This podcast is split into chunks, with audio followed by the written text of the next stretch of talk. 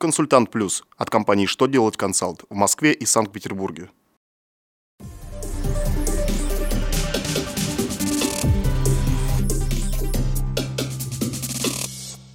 Добрый день! Для вас работает служба информации телеканала «Что делать ТВ».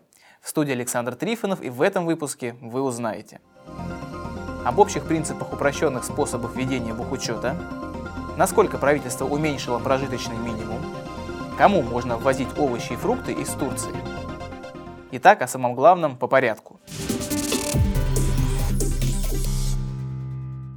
Минфин России опубликовал на своем официальном сайте ряд принципов, по которым можно вести бухучет упрощенно.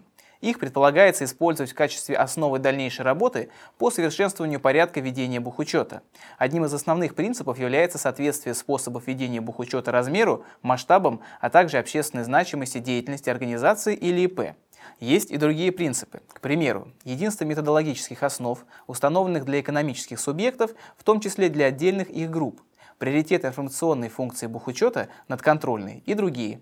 Применять их могут организации, занимающиеся исследовательской деятельностью в инновационном центре Сколково, а также субъекты малого предпринимательства, некоммерческие организации, кроме микрофинансовых организаций, организаций госсектора, адвокатских образований и юридических консультаций.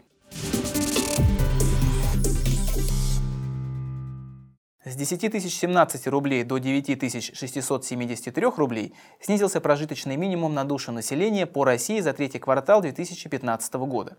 Это на 340 рублей меньше, чем во втором квартале. Прожиточный минимум – это минимальный уровень дохода, который считается необходимым для обеспечения определенного уровня жизни в определенной стране. На него ориентируются чиновники, разрабатывая социальные программы для обоснования МРОД и пенсий, для определения стипендий, пособий и других выплат. В зависимости от величины прожиточного минимума формируется и федеральный бюджет. В России утверждены меры по обеспечению национальной безопасности от преступных и иных противоправных действий и о применении специальных экономических мер в отношении Турецкой Республики. Правительство запретило с 2016 года ввозить в Россию сельскохозяйственную продукцию, сырье и продовольствие из Турции.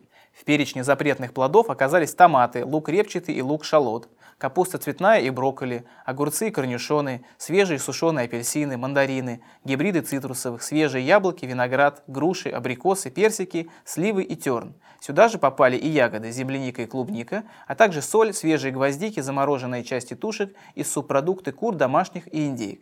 Все это гражданам можно привезти из Турции только для личного пользования в объеме, разрешенном правом Евразийского экономического союза. На этом у меня вся информация. Я благодарю вас за внимание и до новых встреч.